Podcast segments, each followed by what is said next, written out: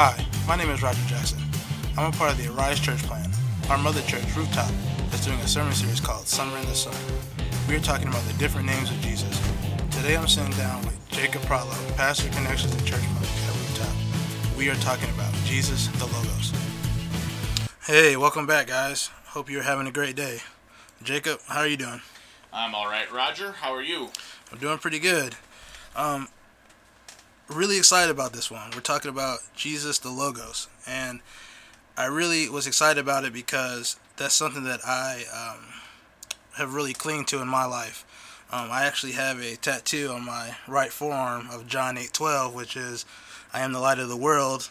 Whoever follows me will not live in darkness, but live in the light of light." So I really uh, resonate with this logos as the the light that is in the darkness. So could you kind of just summarize what your summer was about? Yeah. So uh, as part of our Summer in the Sun series, I, I drew uh, Jesus, the Logos. And uh, just as I was digging into the passage, uh, and of course the main passage here, uh, where Jesus is called the Logos, is uh, the prologue of the Gospel of John. So John 1 1 through 18.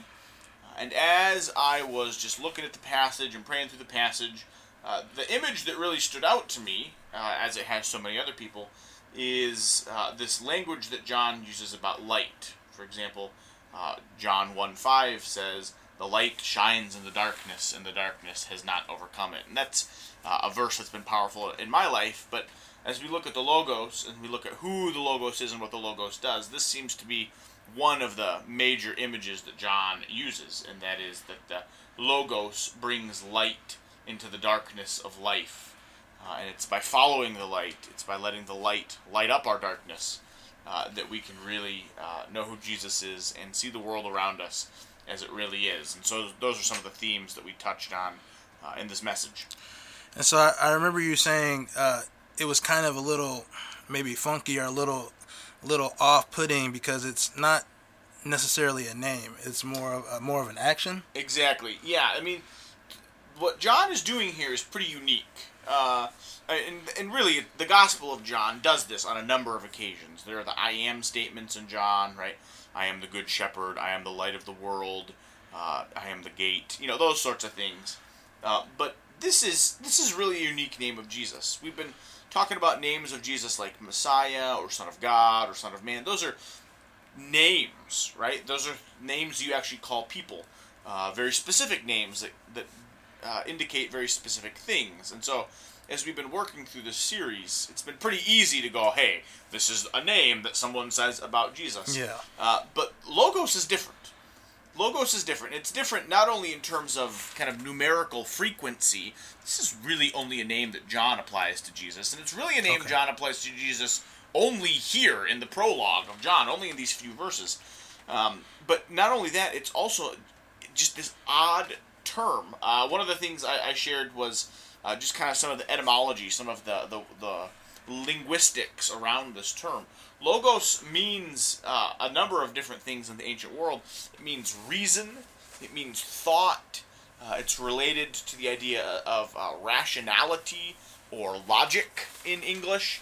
Uh, and so to call Jesus uh, Logos is really just an odd uh, linguistic move because it identifies Jesus as an abstract concept. Now, it's an abstract concept with a lot of history in the ancient world, but it's an abstract concept nonetheless.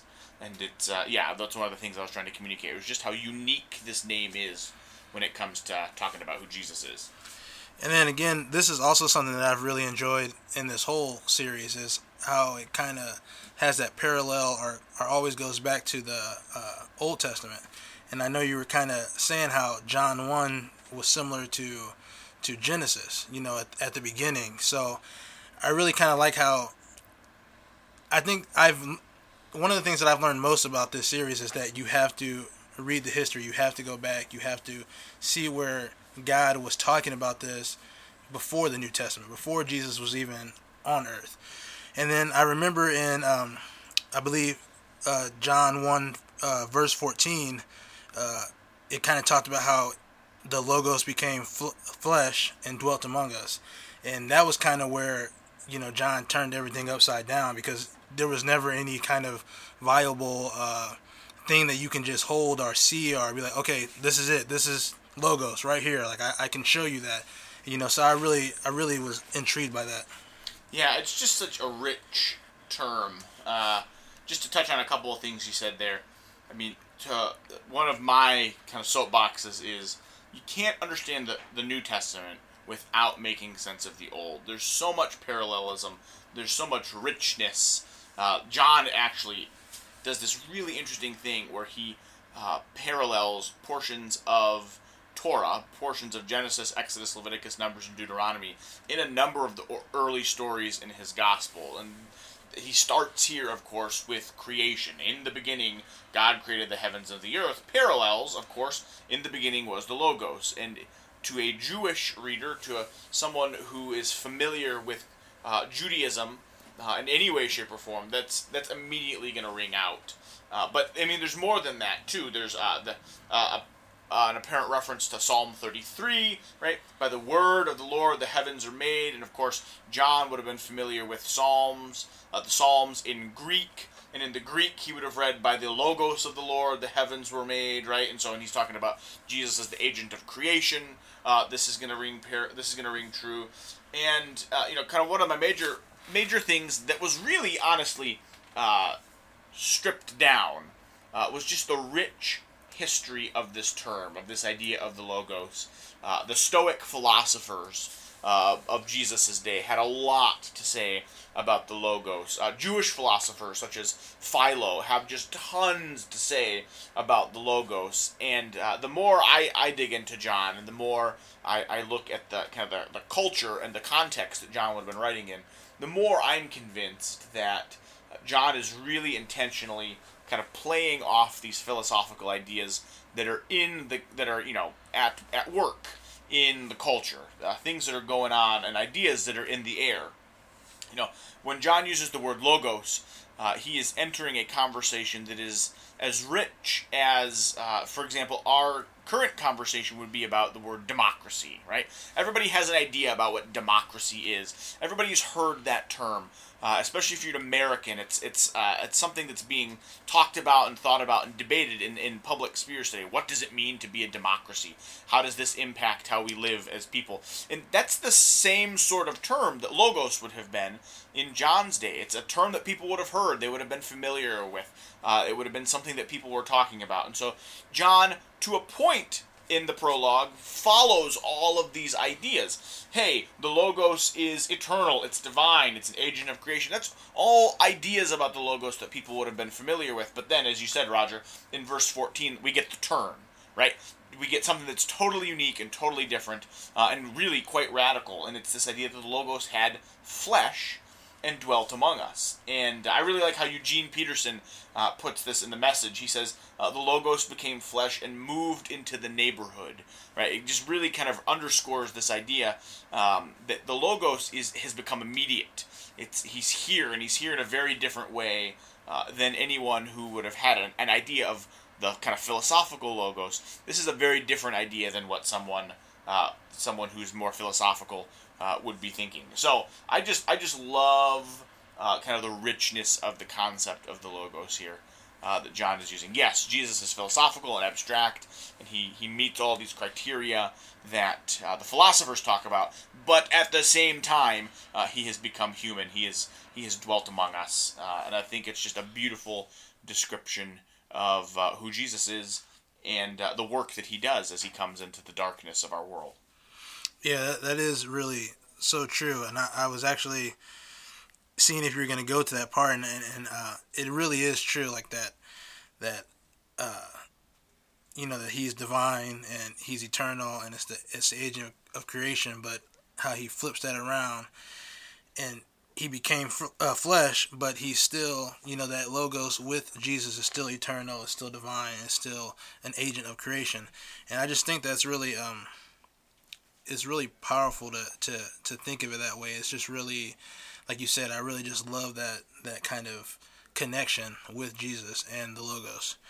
Um, so obviously, you know, logos brings light into the darkness, you know, in our life.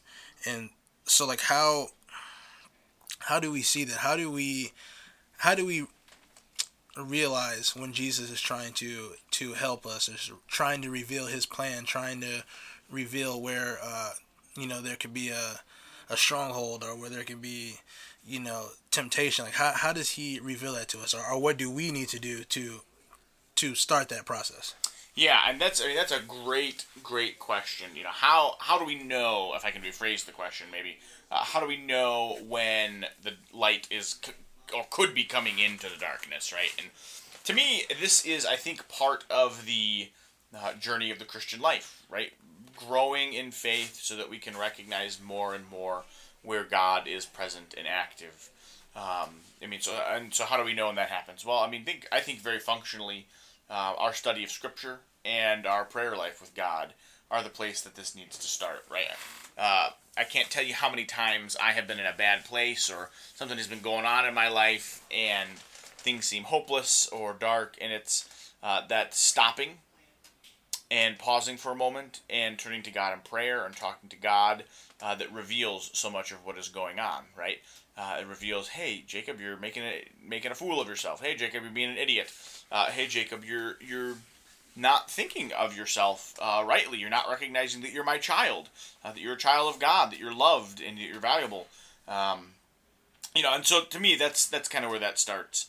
Uh, it just our relationship with God, uh, and of course, you know, relationships are two way streets, and so talking to God and hearing from God, both parts of that. Uh, but then I think very functionally, this is honestly the one of the major roles of community as well, right? I, uh, again, I can't tell you how many times in my life uh, something's been going on. I've been in darkness, and someone brings an encouraging light to me. Right? It's a. Uh, it, it could be something as explicit as uh, a Bible verse that someone shares, or someone says, "Hey, man, I'm praying for you today." Uh, it could be uh, just you know an encouragement or a pat on the back. A, you know, a thank you card dropped in the in in the mail that someone sent me. Um, but you know, I think God speaks to us through the ins and outs of everyday life as well. And he uses other people who follow him, other people that we're in community with and doing life together with. Uh, he uses those people to bring light into our darkness uh, as well and to remind us that, hey, you know, we are loved uh, and we are valuable and, uh, you know, no matter what's going on right now, um, we are uh, we are loved and God hasn't given up on us. Um, again, I'm not saying that God can't, you know, supernaturally intervene in our lives or speak to us individually. It's just in in my life, um, I think one of the things I've discovered is I think God speaks to different people in different ways. Right? We uh, just as human beings, we're different, we're unique, and uh, we respond to different things in different ways. And I think God God obviously knows that and is capable of speaking to us through a variety of ways and means. Uh, and so I think kind of dis- discerning, hey, how is it that God communicates to us? How what are the ways that we listen to how God is communicating to us? Once you once you figure that out, then it becomes easy to, to pay attention to those sources. Uh, for for me, for example, uh, one of the ways I think God communicates to me about uh, bringing light to the darkness, but just about anything, things in general, is through the counsel of wise friends. Um, and so when I have a question or when I need encouragement or I'm in a dark place, I pay special attention to what wise friends say because I know that it is very often in those places that God speaks to me, that God brings light into the darkness, or He brings encouragement, or He brings guidance or discernment on what is coming next. Uh, so that's a long answer to your question, Roger. Um, but I, I, really do think that there are just a, a variety of ways that God, uh, you know, shows us what's going wrong, in our lives, tells us what's going right in our lives, uh, speaks that encouragement to us, brings that light into our darkness. Yeah, sometimes it is. It, is for me. I feel challenging to kind of realize when that that darkness is there, and you know when I need that light. But you know, for me, you know, I can struggle with uh, fear and anxiety, and um, it, you know, it could get pretty serious, and I can fear death or you know fear that something's going to go on with with my money I'm not going to be able to provide for my family or, or whatever that is and it, it could really really really weigh on me. And and for me that's when I can start to realize like okay and like you were saying like you kind of just need to pause and just breathe you know and get into your word and pray and, and like you said have that little community that you're with meet with your small group meet with friends that are close to you. And and it could really it could really help to just kind of sit back and just breathe and mm-hmm. pause. So you know, I think that is very important. Um, so we all need to be saved from the dark. Uh, when we are lost in darkness, we are separated from Him by sin, anger, and loneliness. So uh, you know, towards the end of this, it, it gets kind of serious. You know, because darkness has eternal consequences. Uh, I mean, it, it has, you know, we can do what we want now, and, and it can have consequences, but, you know, if you want to cheat or if you want to, you know, not tithe or if you want to sin and you want to badmouth people behind their back or, or whatever it is, you know, or, you know, for me, a hard one's uh, being on social media way too much than, than I should be, you know, and so sometimes there's consequences, sometimes there's not, but at the end of the day, there is an eternal consequence that is going to be very real and very um, present, and, and you know we have to get out of that darkness. Yeah, and that's uh, what you just said there at the end, especially. I think is is is worth digging into. Um, one of the images I tried tried to communicate here is that uh, you know we have you know, God offers us eternal salvation, right? He offers us uh, beings the opportunity to be safe from the darkness eternally. And that's something uh, that Christianity has done a pretty decent job of over the years communicating. Hey, follow God and you'll be saved eternally. Follow God and it's going to make a difference for you eternally. And that's obviously very important. Uh, and, and, and just, you know, very central to the message of faith. But the thing I sometimes worry about and the thing I sometimes see is that we've focused on in in uh, John's presentation here. We focused on getting out of the darkness eternally, and we've forgotten forgotten about getting out of the darkness now. We've forgotten uh, about the importance and, in fact, just the reality that living in the light now is is going to make a difference now as well.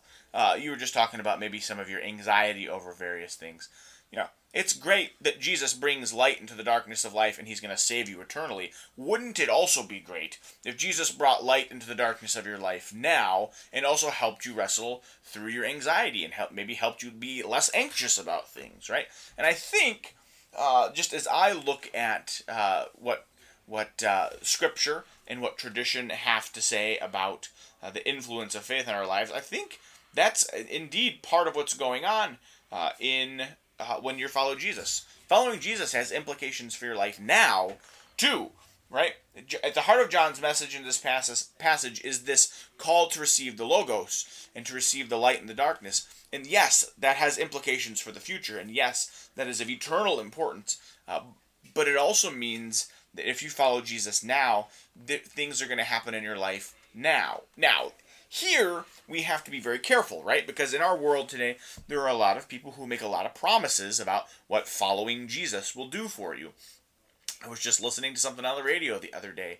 Uh, some preacher was on, and he could you could very easily call them a prosperity gospel preacher, right? The idea that if you follow Jesus now, you're never going to have any more financial problems. You're never going to have any more problems with your family and kids. You, follow Jesus now, life is going to be great and good and, and everything's going to be set. I don't think that's what John is promising here. I don't think that's what anyone in Scripture promises, but I do think uh, that when you follow Jesus, something happens, right? And I think it's much more of this uh, kind of the internal, much more of the um, spiritual side of things the emotional side of things, the relational side of things, right? When you turn your life over to Jesus, you don't have to uh, be, uh, you know, fall prey to fear in your life anymore. When you turn your life over to Jesus, uh, the relationships that you have in your life don't have to be filled with brokenness. You don't have to be fighting with people anymore.